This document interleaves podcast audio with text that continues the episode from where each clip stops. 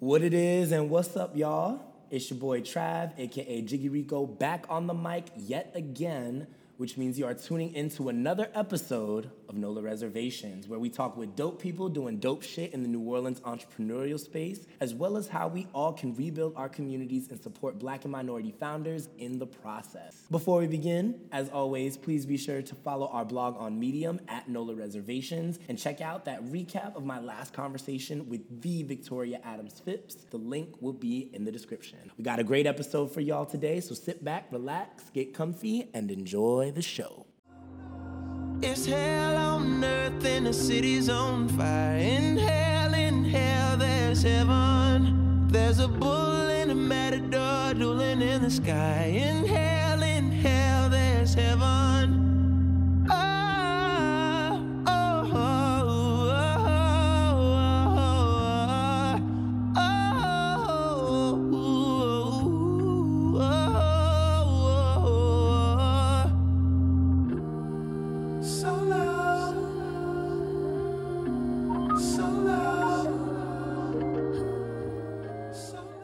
Big announcement alert. NOLA Reservations is about to undergo some serious rebranding. Now, I can't say too much, but what I will say is that all of us over here have been reassessing the impact of this project. And we feel that a repositioning is in order, just so that we're being intentional about reframing things to better articulate what we're trying to accomplish. We see real opportunity to dive deeply in our content, and we want this platform to be a space where we do this in the most effective way possible. So be on the lookout for some major changes coming to the show soon. But for now, let's get back to business. Once again, if you can believe it, we are back at Mr. Wolf Espresso, and I am happy to announce that Mr. Wolf is officially a partner of the NOLA Reservations family. That's right, everybody. From here on out, Mr. Wolf is the place to be for all of our conversations with all of our guests. Big ups to the homie Wayne for showing so much love and support as we've taken off with the show. And we are hype as fuck to keep the good times rolling with our convos being hosted at this illustrious establishment. We appreciate you, bro. We have an awesome guest joining us today, y'all. He's one of the people that helped me get started with a career rooted in entrepreneurship. He gives dope book and restaurant recommendations, and he is a fellow Blue Devil hailing all the way from the Midwest. Please, everybody, help me welcome my main man, Mr. Jacob Robinson. Thank you for joining us today, homie. You're welcome. Thanks for the opportunity to be here. For sure, man. Uh, you want to give a quick introduction of yourself to the people? Absolutely. Jacob Robinson from Columbus, Ohio. This is my sixth year in New Orleans. Uh, I'm sure we'll get into this, but started my career after college here. Went home for a bit, came back down, couldn't uh, shake New Orleans. I'm glad to be back, but um, happy to be here, man. Awesome, awesome. Thanks so much, man. Now, uh, this would not be a NOLA Reservations podcast without a little refreshment courtesy of our sponsor. So, uh, if you wouldn't mind tossing me your drink over there. Shout out to the good people of uh, Exclave Spirits. Yes, sir. Yes, sir. Oh, believe you me, I have my little sponsorship speech kind of baked into this already. they know what it is. That is for you, good sir. Appreciate it. Of course, of course. So, uh, in case all of you uh, fine listeners out there have forgotten, uh, NOLA Reservations is proudly sponsored by Exclave Spirits, and we are so happy again that they are now being joined by the squad at Mr. Wolf. Thank you both for the libations and for the good vibes.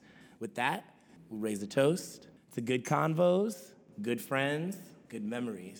Cheers. Cheers. Thanks for the hospitality. Always, man. You know how we get down over here, man. or if you don't, you will learn very soon.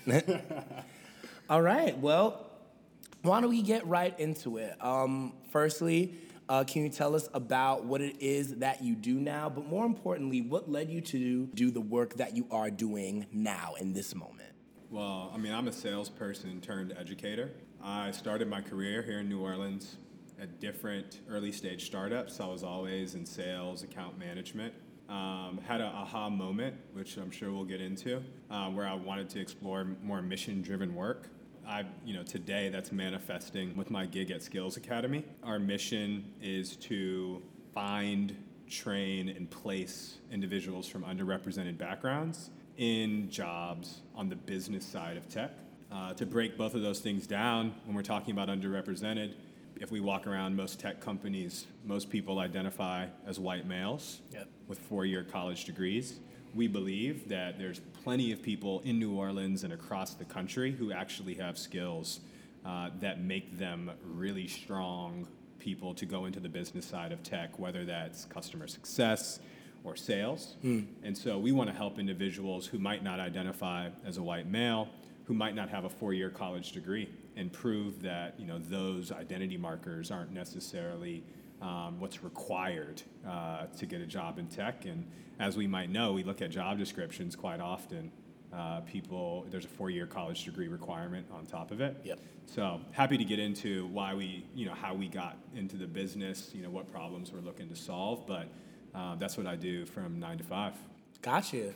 so you said you started out as a salesman and you're turned educator. What uh, inspired that pivot? Absolutely. So I've loved working in startups. I think that the opportunity to build every day, to fly the plane while, while we're building it, the camaraderie of being on a team, it's priceless. I mean, I can't imagine really working in like a different environment. I guess it's, you know, ruined me in that way.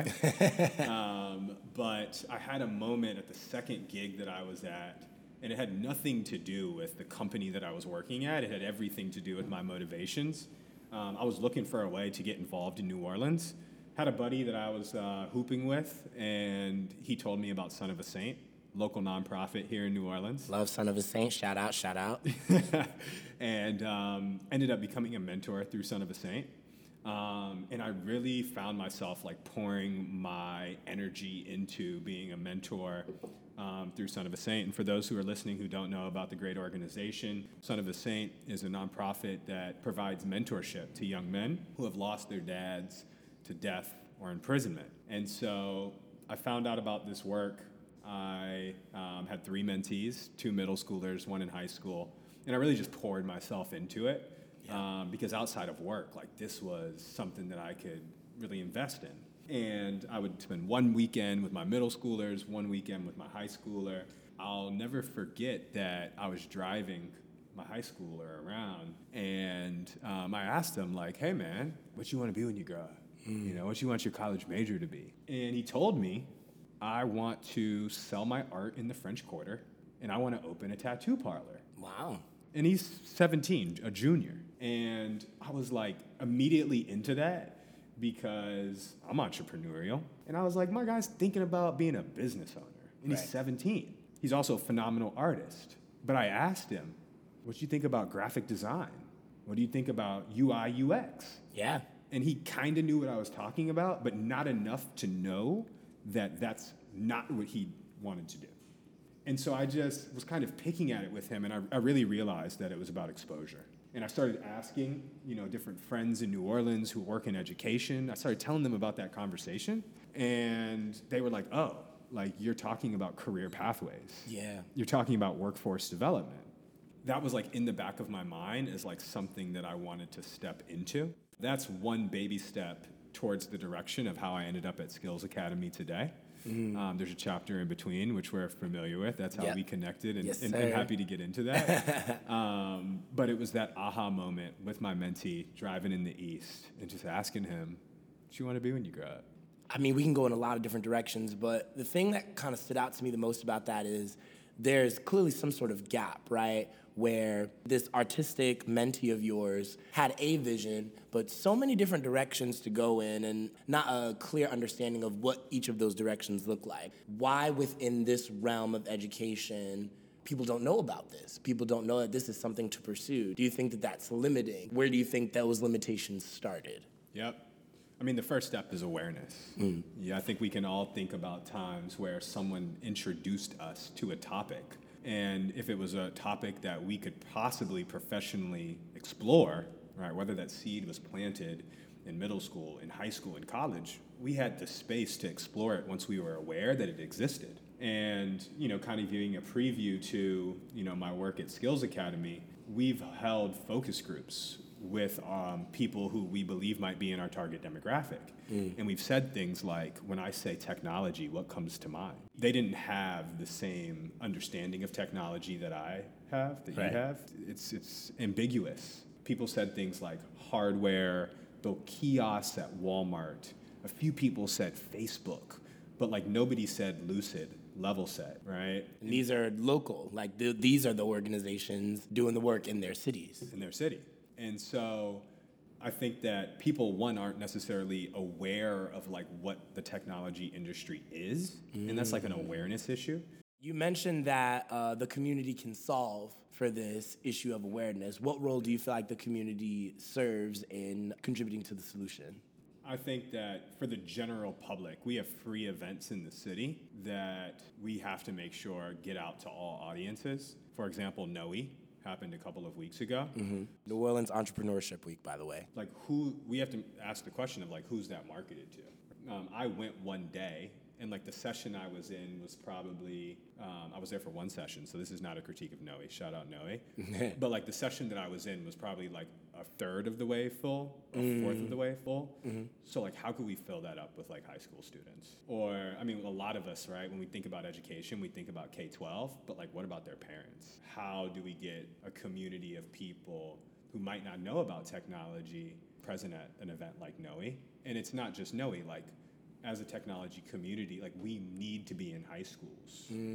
Um, and there are programs that are creating content and programming in high schools, but like, you know, I, I'm, I'm sure I've never worked in the Bay or worked in New York City, but I'm sure that there might be a larger awareness of like what the technology industry is Yeah. and the fact that like that's the Facebook building and like yeah, Facebook everybody knows it, but I think as a community, everybody knows when the Final Four is here. Wow, great point. Like everybody knows when French Quarter Fest is happening. Great point. Wow, that's So how That's do facts. we like if there's an event happening this weekend, everybody who lives here knows about it. So like as a community, as a technology industry and community here, like how do we increase awareness about the fact that we're even existing here? And that's upon all of us to be involved in the community and for there to be programs um, to raise awareness. So that's a big that's a big challenge, but Yeah. it starts with awareness, and then after we have awareness, then we can create pathways. Yep. Wow, man. No, that's for for such a community-based city like New Orleans, like that's such a good point. I have found out about so many things whether they're local events or specials at different restaurants or local art markets that pop up is all from word of mouth. So it, it does it raises um, an interesting thought about, you know, it's very easy to find out about those things when it's for pleasure and when it's for fun, when it's all about, you know, just keeping the good times rolling, as opposed to like, well, what about when I'm trying to advance my career? What if I'm trying to like expand my horizons and whatever that means for you? You know, I talked in the last podcast, in the last episode with um, Victoria Adams Phipps, who did a lot of work in um, economic and workforce development. Sure. And the same, those same gaps are occurring in a very, very different way. And so what I'm learning in these conversations is that it's the same problem kind of with a different pair of glasses on. And I'm also learning that there is no cure-all, you know, there is no like, if we do this in this way for this thing, it'll also solve it in the same way. So how how do we respond to each of those different changes? How do we each keep putting on different pairs of glasses so that way we can approach solutions as they are to be prescribed instead of doing a one size fits all? I think that when it comes to inclusion work, because what we're really talking about is inclusion here. Like, is the New Orleans technology industry inclusive of the people who work here? Yeah. Um, I worked at a nonprofit after um, I worked at the two startups here locally, and Yep. they had this idea that like our organization should represent the city that it exists in, or that our um, programming should represent the demographics of the United States. About 50% of the country identifies as female identifying, other half male identifying. I know there's people who identify in other ways, but we're about 50 50. So, why is my organization not 50 50? I see. Or anywhere close. And so, as a technology industry, as individual companies, we need to ask ourselves if we actually want that to be the case. And so once we strive, set goals towards the individuals or the types of individuals we want to be on our team, how do we make sure that they feel included? How do we feel, how do we make sure that our response to them working at our organizations is equitable? You need something different at work than I need different at work. But in order for us all to reach a shared goal, how do I make sure you have what you have, need, and that I have what I need? So if we're really talking about like diversity, equity, and inclusion, not just like diversifying the room, but making sure they feel a part of the room and making sure Seat at the table. Is Seat a- at the table. is what Victoria uh, termed last week. Yeah. No doubt. And then also the resources to be their best self. So, yeah, I mean, I think that uh, we're on our way. We're having these conversations. We're having these conversations at events like New Orleans Entrepreneurship Week, at Skills Academy. We're having these conversations with employers. Yeah. This is what we do, this is what we're challenged to solve or to make a dent in.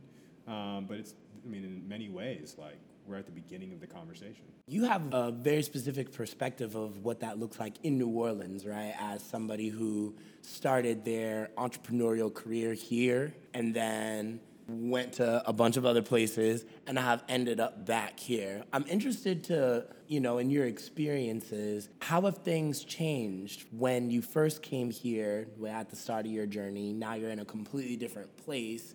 How have your thoughts changed? What things have you seen that have molded your perspectives? Can you walk us through kind of like each of those stages where you're like, oh, I realize that I feel differently about this now. And so with that, I'm gonna do this. Sure.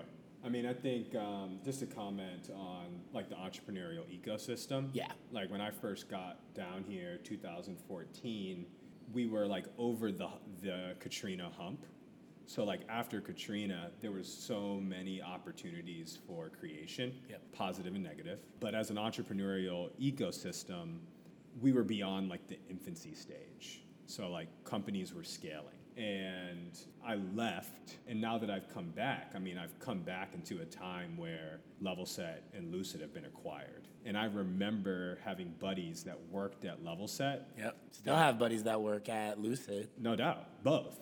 Yeah. But I remember back when Levelset was zlien, going to their house up on Britannia, and there were like 20 people who worked in a house, and like now they've sold the company for Yeah. 500 million dollars. Yeah, that's, that's crazy. So I think like um, that's like the entrepreneurial ecosystem, how I've seen it change. As far as like me personally, like I mean, I came down here learning how to like be a professional, and I view myself as a startup leader now at my own particular startup. You're employee number one, right?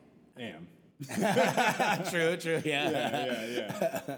and um, I just think like you know, back at 2014, I'm like 22 here in New Orleans, and like learning to be a professional at the same time as um, working at a startup for the first time. That's like two hard things to do for somebody fresh out of college. But I guess like one point that I'd love to make is like for anyone who's starting out on their entrepreneurial journey, you don't have to start something. The journey that I've been on Dinner Lab, the first startup I worked at, and Mobile Cubes, the second startup I worked at, jumping to a nonprofit, Venture for America, and now at Skills Academy, every step on that journey has led to Skills Academy. And you didn't even know it. and I didn't even know it. Like that's God's plan. And there were so many highs and lows on that journey, professionally, personally, financially. I didn't know that I was zigging and zagging towards Skills Academy. And like Skills Academy is another zig. um, but I just think that so many people, when we think entrepreneurship, we think about I started this. This is Yeah. my idea, and Yeah. I'm the boss. But there's so much power in finding other smart people and being like, "Yo, that's a dope idea.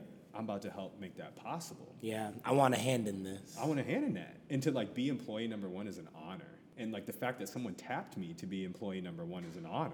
And um, I just like sometimes like sit back and I laugh at myself for the way that I can show up at work and make an impact as a leader on my team based on like the lessons that I had from Dinner Lab and Mobile Cubes and Venture for America. All groups of people that I love. Some of the businesses and organizations are still going, some of them aren't. You know, I transitioned from those organizations for very different reasons. Yeah. Um, but it's just so cool to be able to apply it as a startup leader and to still feel like I'm on my entrepreneurial journey, even though I personally have not taken the leap and like started my own venture Yeah.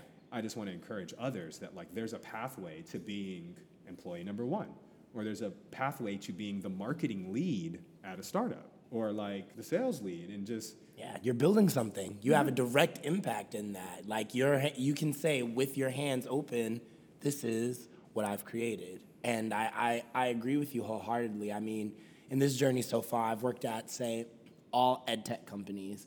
Mm-hmm. I have this idea that is not in education or in technology, and in this journey, I've learned that there are a million and one pathways between point A and point B and among them include the most desirable path, say the mm-hmm. path of least resistance. Sure.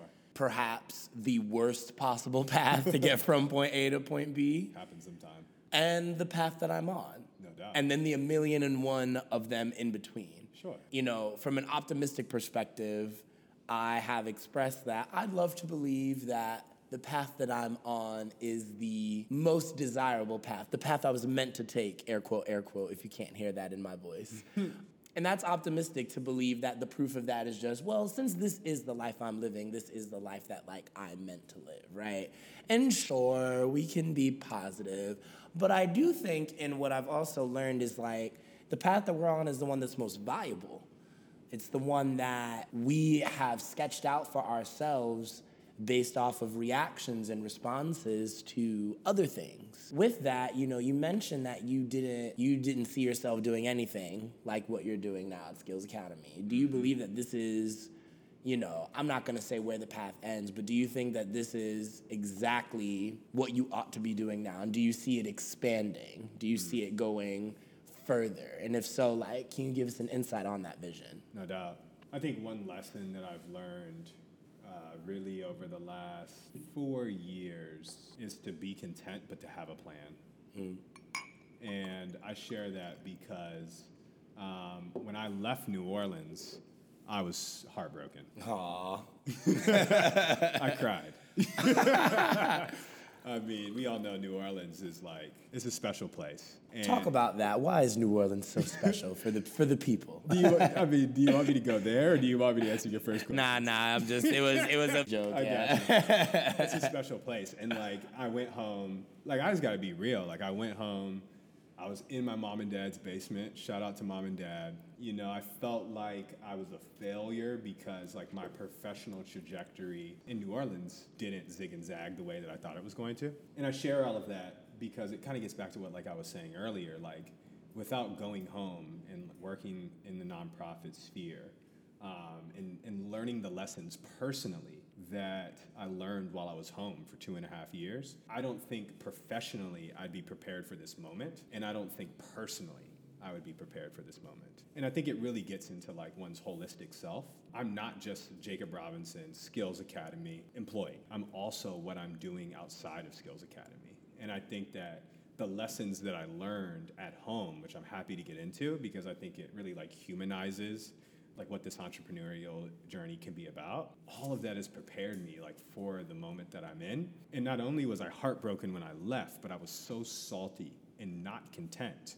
when I was home that like I missed out on some of my blessings while I was there. Mm.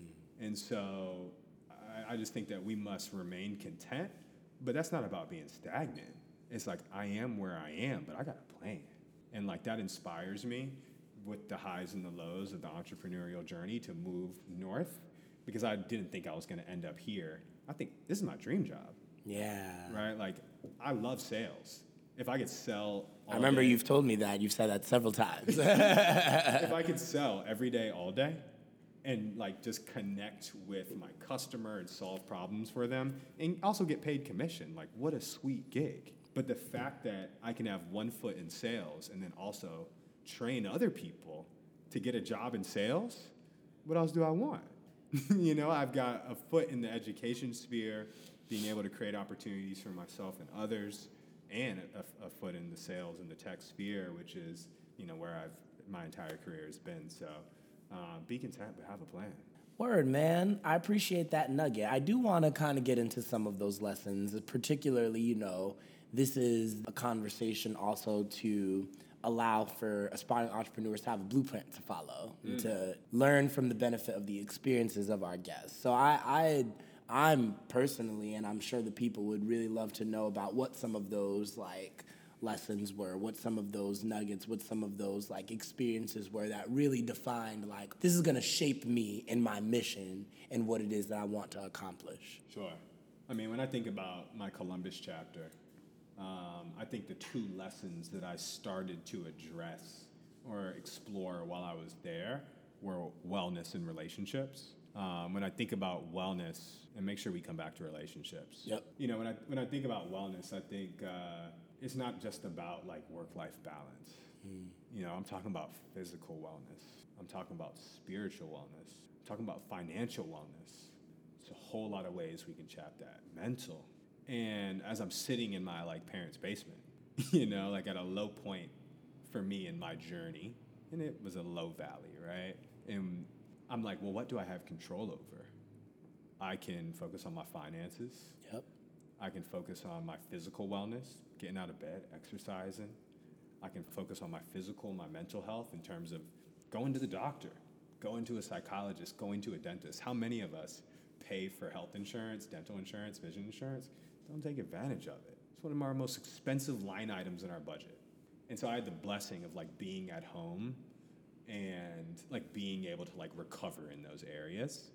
But I, I, often have found myself professionally and personally like talking to like young aspiring entrepreneurs. And I, I start with wellness because I'm of the opinion how can one manage others if they can't manage themselves? Right? Like if I don't have a routine that's like focused on my physical health, my mental health, my spiritual health, my financial health, I gotta lead everybody through that from the nine to five. Yeah. And if I can't do that for myself, why do I have a right to be telling other people How to do that. how to do it? you know what I mean? And so I just think like on the entrepreneurial journey, like that gets missed, and we hear these crazy stories about founders, you know, like really having poor wellness. Yeah. And work is important, and I love the grind, and I love grinding with the people who I'm on a team with. But if we don't have wellness, we not we might not make it. Mm. And so I just appreciate like the grace to like be able to go home. Shout out to mom and dad, like being able to crawl back in the basement to like recover in those areas because that's my foundation. Yeah. Like I feel battle tested that like I can be employee number one. Why? Because like I went home and like I built a budget and like I started saving for a rainy day and like saving for retirement. But I also, you know, started to explore my spiritual life and got a gym routine and like connected with medical professionals like doctors, dentists, and psychologists that I was paying for anyway. So I think like that's the foundation that like I'd love to emphasize that like wellness is so important on this entrepreneurial journey, and I think we're like so caught up in like ideas um, and execution that like wellness gets forgotten. Um, so that's one lesson, man, from the Columbus chapter that allowed me to boomerang back to New Orleans a bit more battle tested. Was the goal to actually come back to New Orleans? You said you were heartbroken when you left. So when that experience happened, did you know that you were going to come back here? Or was that laid on your heart at all? Oop. Was that laid on your heart at all? Um, I think in my mind, like I was in such a, a, a broken place when I left that I don't know if I was thinking that clearly. Like I was anxious, I was depressed about leaving, how I viewed my situation, a Yeah. lack of contentment, a lack of a plan. But I could tell you that we love New Orleans for a lot of reasons, but one reason why I love New Orleans is because there's an education community hmm. for better or for worse, there's an education industry in New Orleans. Can you talk about that a little bit? I mean, I'm, I'm a year and a half into it, but our entire school system is ran by charter schools. Yep, yep. And Teach for America, I mean, this is like one of the hottest places to come for Teach for America. Mm-hmm. And so you have people that have been in the classroom and that was their first job. And like they've gone on to make an impact, they've made an impact in their students' lives. Some of them have become principals. Some of them have started businesses. Some of them are working at nonprofits. Some of them are working in other industries, but through a lens of education. And like if you're in New Orleans, you're going to come into contact with educators, at least in the circles that I have traveled in, um, of young professionals, especially those who are transplants. So I always, I mean, I've always been interested in education that's like my family has worked in education. My mom's a professor. My dad's getting his PhD right now in education. I have family that's like worked and dedicated their life to education, and like that was my kitchen table. Oh, We- for sure. We weren't starting talking about you know law or medicine or starting businesses.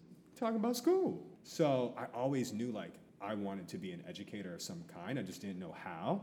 Hmm. So being here in New Orleans, I was like, yo, like the startup thing, I'm into, but like eventually, I'm gonna find a way into education. So I say all of that because I left being like, yo, like I was involved in Son of a Saint, but like my mentee, who's a junior, ain't even graduated yet, and I'm dipping. Like that's jacked up. So I knew like I, my business was unfinished here, and the fact that founder of Skills Academy, Courtney Williams, who's a guy who I met through the entrepreneurial community. Mm-hmm. Shout out to relationships, another lesson from being at home. Yeah, you said you wanted to return back to that, by the way. I didn't forget about it. No doubt. I mean, sometimes with the exclave, we'd be forgetting. That's how it be. That is how it be. And then we go wherever we're gonna go, you know? But the fact that like he tapped me to come back to help him launch this in education, no brainer. I'm in my, the city that I love, that I started my career, that there's so many layers to peel back and to immerse myself in, and I have the opportunity to make an impact um, and to help others create opportunities for themselves. If I'm going to enjoy the music and the culture and the vibes in the city, why can't I help those people find a job? Yeah. That like they're Giving more about? than what we take. No doubt. So, you know, I don't think I had this big master. I, I say be content and have a plan. I was not content and I didn't. have Do as I say, not as I do. but um, I think that, you know, that was my mindset that like my business is unfinished and it's a blessing to be able to circle back, which I know that's God's plan. Word, man. Since we just mentioned it, I don't want the thread to get lost. I do want to circle back to that notion on relationships. I mean, I've talked about it with other guests on the show.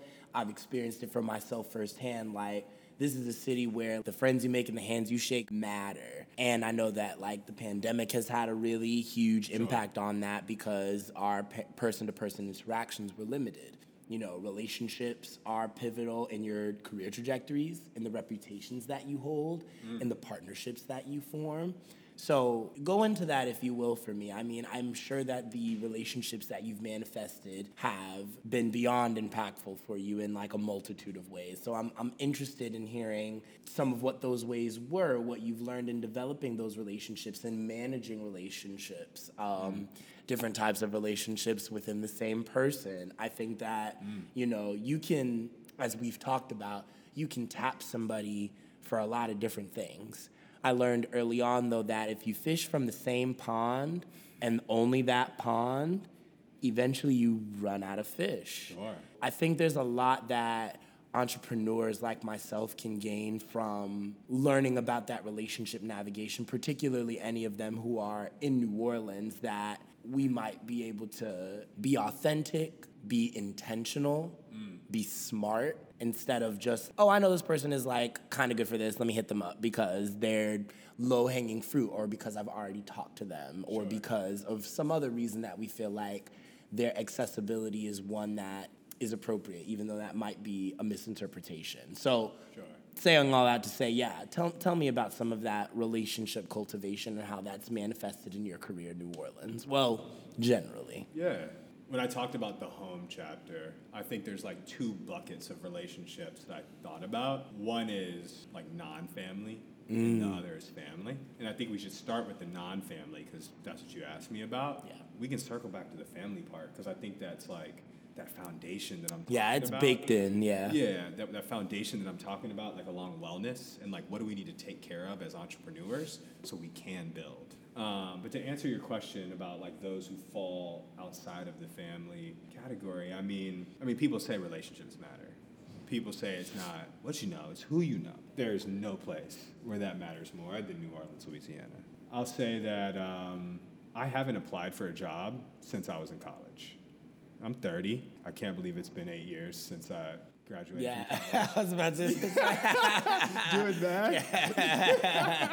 I can't believe it's been eight years since I've graduated from college, but I've had one, two, three jobs since the first job I applied for, and I haven't applied for one since. Not a cover letter, like straight resume. And like relationships, right?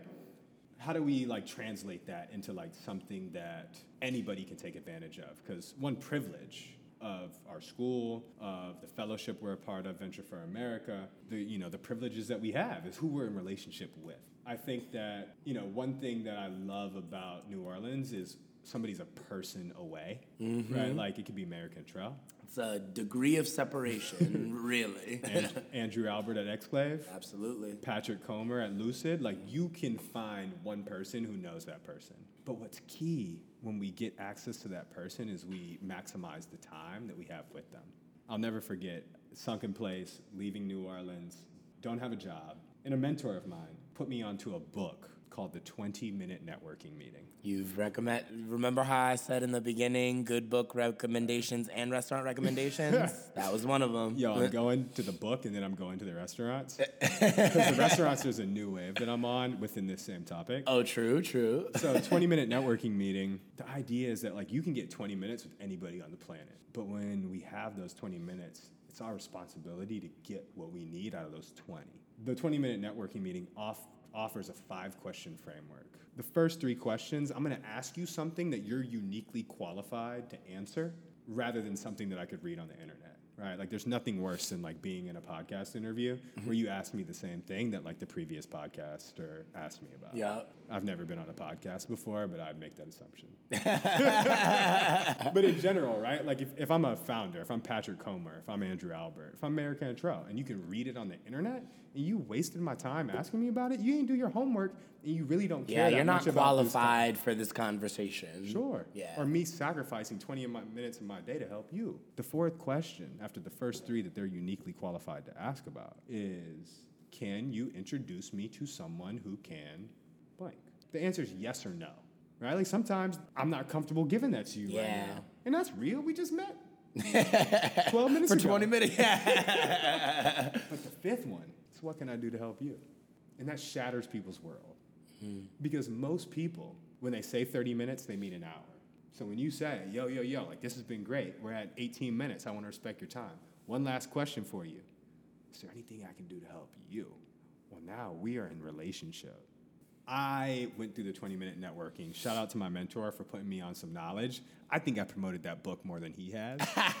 and I swear, if I had a referral code, I'd send it out through like the yeah, show I was about to say we could just put this right on the podcast. It's gold. It's gold. Like I want, I want the listeners to have it because it's helped me. Um, but when you cut that conversation off at 20, and when you say like, "What can you do to help me?" I had people say to me, "You want to work here?"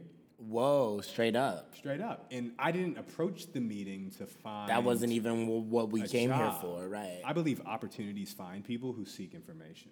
Mm. Right? Like if I want to be a podcaster, I should talk to a bunch of podcasters. So rather than asking a podcaster for my job, for a job, I should just talk to a whole bunch of podcasters and like learn the tricks of the trade in 20 minute segments. And ask each podcaster to introduce me to another podcaster and ask each of them if there's anything I can do to help them. Elbow, elbow, nudge, nudge, wink, wink. I, I, I'm, I'm here. I'm here. But like, I mean, I say that because like in a city like New Orleans, when we can get to anybody, and like that takes effort sometimes, and some of us have that privilege and some of us don't. If we get that shot, we gotta maximize it. So that's a 20 minute networking meeting. You can buy it off Amazon or wherever your local bookstore, and it will. There's much more in there that I think is time well spent. But like that's the framework. And so in New Orleans, when we do get access to people who are above our weight class, how do we hold our own? Yeah. so that we really take advantage of that time. And you know, I didn't learn that until I was in between, you know, gig number two and gig number three. But I just think like moving that way in a city like New Orleans and being crisp like that, seeking information, opportunities will find us. especially in New Orleans, like it's a very magical place where you you end up where you are supposed to be. Something attracts something else. Like it's it's I've experienced it in my relationships, within opportunities. It is truly something that I haven't experienced anywhere else. Sure. And so I'm always interested in like how those relationships manifest. Relationships got me a consistent location for my podcast, sponsored equipment, and some drink for uh, for me and my guests every time that we come to have a conversation about real shit like this. All off the strength. In any environment, but I would say particularly New Orleans, like it matters like how you present yourself. Particularly if you're managing and maintaining relate multiple types of relationship dynamics within the same person. In this journey, you know, of self-discovery and of cultural awareness, what would you have to say for other aspiring entrepreneurs who are like trying to get there, who are I think you coined the phrase punching above their weight class. What how how might they order their steps so that way they can have those seats mm. so that they can have a hand in how this project or in this endeavor or initiative rolls out and plays out. I've listened to a couple of the podcasts, and there's like a theme of like if I'm local or if I'm a transplant. I'm a transplant. Mm. And um, I, I, remember talking to like a local um, New Orleanian who was like, "Yo, when you like live in a place, you like play by the rules of that place." Yep like we Saints fans out here. right? Who that? Who that? you know what I mean? Like we take off work sometime in February and March mm-hmm, for Mardi mm-hmm. Gras. We go out to parades, and I say that because like one great way to just like quickly get involved and like punch above one's weight class is to like under, understand the context of the place where one is. So how dare we move to a place and start operating by different rules? Or not learning the w- rules and trying yeah. to operate by yep, them. Yep. So as much as we should be interacting with other transplants, we should be operating with like two locals for every transplant that we're operating with, right? To learn the game. So I think one side is like making sure that if we're trying to be a part of the conversation, we're actually a part of the conversation. Because if we're just out here living on top of New Orleans, extracting, not engaging with those who are born here, raised here, have been here, who have, know the context of actually how this place works, what a missed opportunity. I think also like, you know, I said I bring food back up. Like one new idea that like I'm trying to get on is like how do I schedule a breakfast, a lunch, a dinner, and a happy hour every mm. week. Adrian, who was on the podcast earlier, gave us the nugget of don't do lunch, don't do dinner, do breakfast. That's what he said verbatim. Go back and listen to it, folks. That's that real. Was, That's real. Because yeah. no one knows how to cut that lunch off when you got a meeting. People be trying to drink at lunch, yeah. at happy hour, at yep. dinner. But the reason why I bring that up is because like this is a place that's based on food. It's a place that's based on social. So if I'm gonna be so busy that like I'm gonna work, I'm gonna focus on my wellness, focus on the fam, focus on other relationships, I can at least like pause to not eat alone. I haven't perfected this yet, but like this is like an idea that I'm chewing on to make sure that I'm being relationship oriented, not only with people who I'm trying to connect with, but people who I'm trying to reconnect with. Mm. And we ain't got to go out to eat. You know, pull up to a coffee shop. Shout out Mr. Wolf. Pull up to happy hour. Shout out Dexclave Spirits. And just break bread for a moment and like connect in the city where like eating, drinking, hanging, especially at this beautiful time of year, is like one of the best parts. I think that like from the relationship side, like respecting people's time, being consistent, being out here. Like there's times where I'm just like so focused on myself and the fam and my own wellness that I forget that like there's a whole bunch of other people out here in the city. And I, that's why I'm saying like a breakfast, a lunch, a happy hour, yeah. a dinner every week Adrian might be right. Like it might be all breakfast. might be all breakfast. so get up at seven if you're trying to talk to me and we're not drinking. And by the way, y'all, Jacob means that shit. He will get up at 7:30 for a breakfast or for a basketball game. Like if anyone's a morning person that I've ever met in my life, is this man sitting across the table from me. I offered it to you. I said I said breakfast or happy hour. Which one do you want? You you vouch for happy that is, hour. That is what. Because I just learned, man. I ain't getting up at six. I love you and all it's all good. It's nah, all but good. I mean, but honestly, to that point, like everyone has 24 hours in the day. Like we all have the same amount of time to get the same, not the same amount of things done, but whatever's on our agenda to get done. If you're trying to punch above your class, like I'm gonna take the time that you give me because I have bought into this idea in this perspective that it's valuable or I believe that it's going to get me to where I need to go that means I have to wake up at 6 a.m. for that, then I, I will, that's like, but it's also a part of the grind. Like, you know, I huff and puff out of, you know, jest, but like, it's, it's, it's what it means too, you know? Sure. If, if we end up having these conversations at seven o'clock in the morning, well, let know? me jump in there. Like, how dare we get up and do somebody else's work before we do something for ourselves? Mm. Like I, I've had to teach myself that, like getting up, scrambled, gotta go to work. Oh my gosh, I'm getting to work at 8 a.m., 7 a.m., staying up all night. And I ain't done anything for myself. What kind of life is that? So like taking a pause in the morning, whether it's pursuing a relationship, investing in one's spirituality, making a hot breakfast, exercising, just drop to the four and do 10. Crunches, sit-ups, whatever you're trying to do. Push-ups. I mean, I just I'm just trying make your bed. You know, I'm just trying to, uh, uh, you know, put some structure in my life to lay the foundation to be the best entrepreneur I want to be. And like so much of that has to do with how I invest in myself and how I invest in other people. It's a lot easier out here finding an idea, executing on it if I have a foundation. If I can take care of myself, my wellness, before I try to manage others. And if I got people out here who are willing to give me a space for a podcast, sound equipment, drinks, to support what I'm trying to do, straight off the strength. So I'm not per- I'm not perfect at that. I do not have breakfast, lunch, dinner, happy hour scheduled yet. I'm still We're trying. getting there. We're getting there. I'm still trying to work on it, but you know that's that's where I'm moving. Word, man. We are running up on time, and I, in the spirit of talking about being, you know, considerate of other people's time. I'm fine, you man. know. What you talking about? Is this Drink Champs?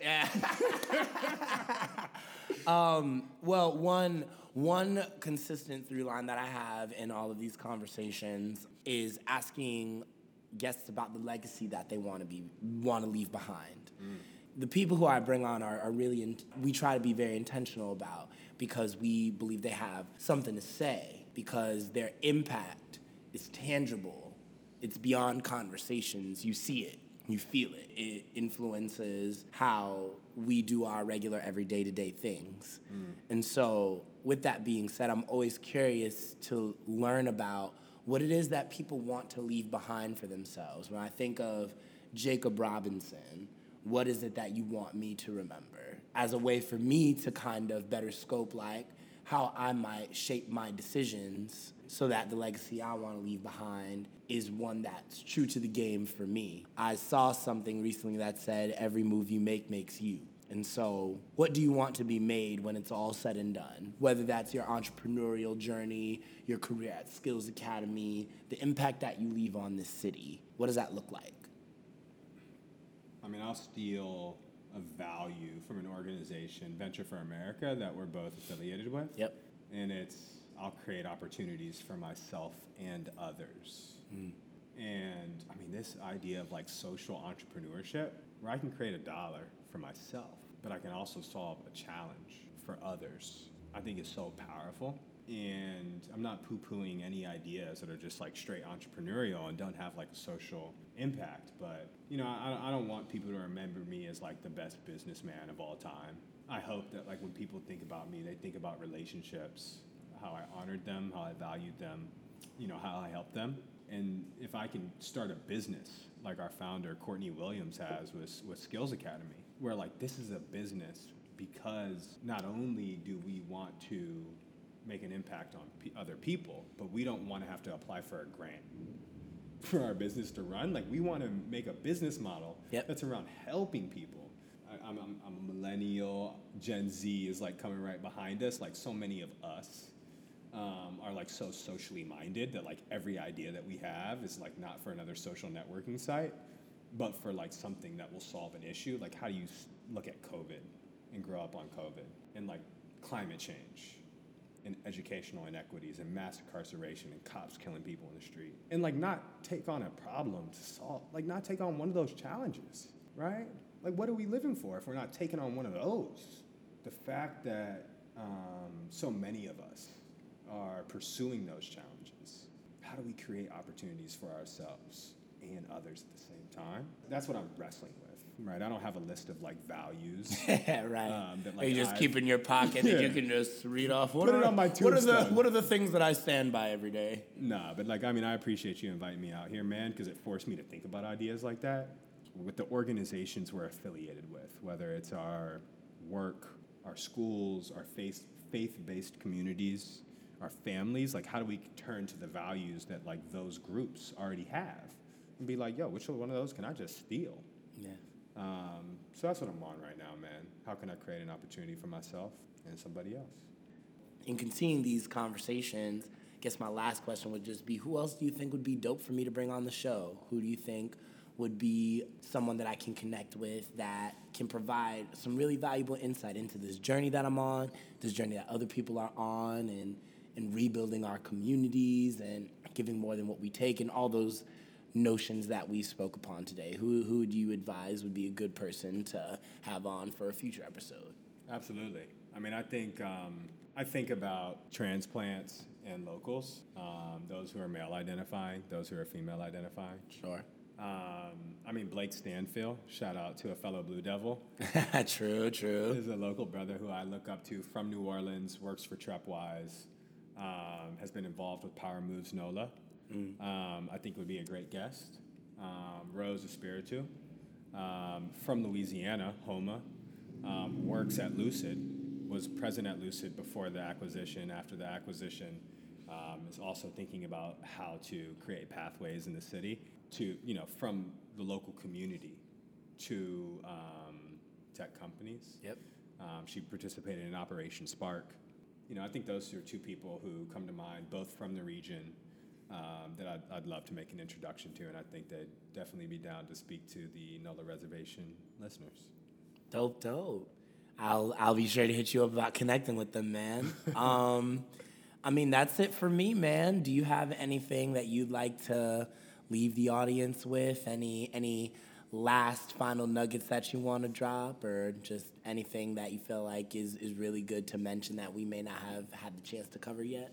I mean, so many bombs. which, which one do I drop? I'm sure you got a lot in your arsenal, bro. No, no, no. I mean, I think um, you know, be content, but have a plan is, I think, a theme from this conversation. Um, but remember wellness. Uh, I think those they support each other. Um, they're ideas that like I'm chewing on and I'm wrestling with. Everything I've said in this conversation, not an expert on. Definitely trying to work it out. If you want to talk to me about it, hit me up for 20 minutes. Advice in real time, everybody. Advice in real time. No, but like I need help with that as well. So if you're down to chat about any of that, please do. But yeah, man, be content, have a plan, but remember wellness all at the same time. For sure, man. For sure. Well, Jacob, this has been super duper dope. I it. really appreciate you coming on and joining me for this episode.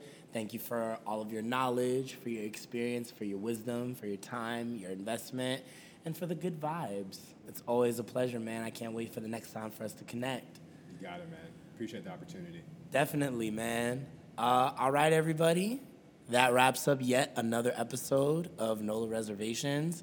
Tune in next time where we will have another dope guest having more dope conversation about more dope shit. But in the meantime, stay blessed, stay true to the game, and we'll see you next time.